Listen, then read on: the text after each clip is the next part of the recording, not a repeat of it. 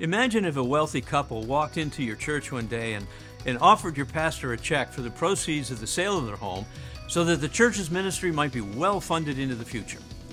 And what if, as they walked out of the pastor's office, both of them simultaneously dropped dead? Would your hair stand on end? Would you blame the pastor for poisoning them? Well, what thoughts would go through your mind? Well, let's talk about a couple in the Bible that that happened to. Hi, I'm Bob Buchanan, and this is Wisdom828, where we're dedicated to stamping out spiritual malnutrition, one episode at a time. Who are you who are so wise? In the book of Acts, there's a fascinating and a bewildering story about the early church. The Spirit of God had transformed the lives of so many people that they were giving freely of their time, all of their talents and abilities and their money for the work uh, that would advance the gospel.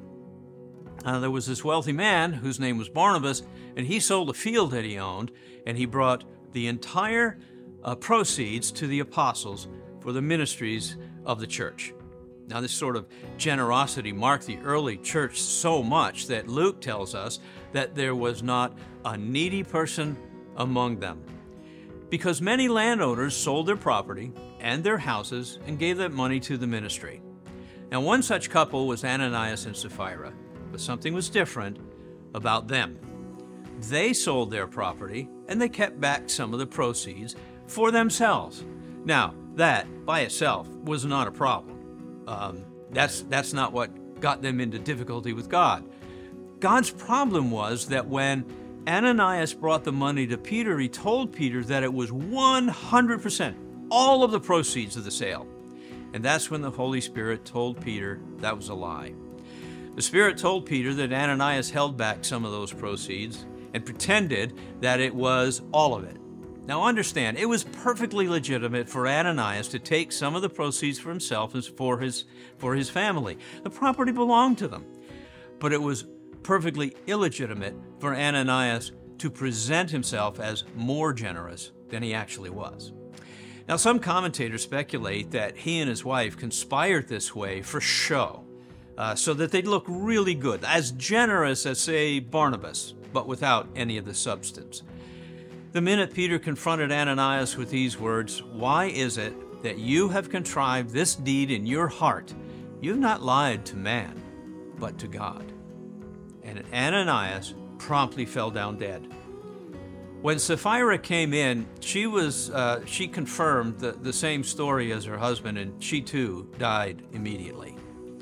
Now, I think Luke may have had a little bit of cheekiness in him when he wrote a few verses later in the story. He added this comment.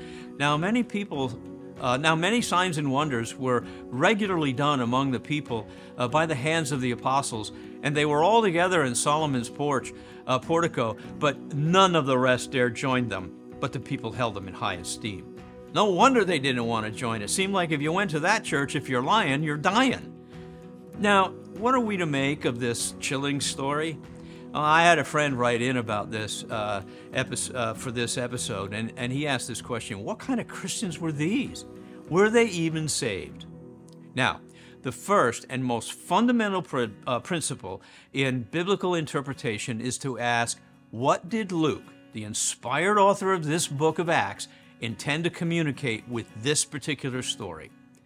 As the writer, Luke's intention is all that matters to us because it is also God's intention in communication to us. So that means we should seek to answer only those questions for which the author wanted us to ask. And in my view, that question immediately takes off the table any judgment about their salvation. Now, if Luke wanted to say, you know, when you see this sort of punishment happen in your church, it's because these people were never saved. He could have said that, and then we would know. But he didn't, and so we don't. Luke's intention is to show how the church thrived in persecution from the outside and then satanic opposition from the inside. Since Satan couldn't stop Jesus from rising from the grave, his new goal was to put an end to the church, to crush it before the uh, gospel ever got going. Satan hated the joy, the freedom, the gospel gossiping of the church people and the generosity that was practiced. He hated the church's unity most of all, and he was determined to bring as much chaos and confusion as he could to draw disciples away from Christ. The important thing to keep in mind is what Peter said to Ananias Why has Satan filled your heart to lie to the Holy Spirit? Their sin wasn't keeping back some of the money for themselves, oh no, but lying to the Spirit of God. Remember, it was Peter who later wrote that Satan prowls around like a roaring lion, lion seeking whom he may devour. And then Peter said, resist him, standing firm in the faith. Now, some people are horrified that God would be that severe in his judgment on this couple.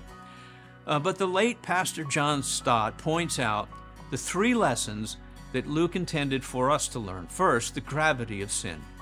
The sin of this couple wasn't against Peter. Ultimately, it was against a holy God. Their deceit was hypocrisy, a particularly odious sin to God.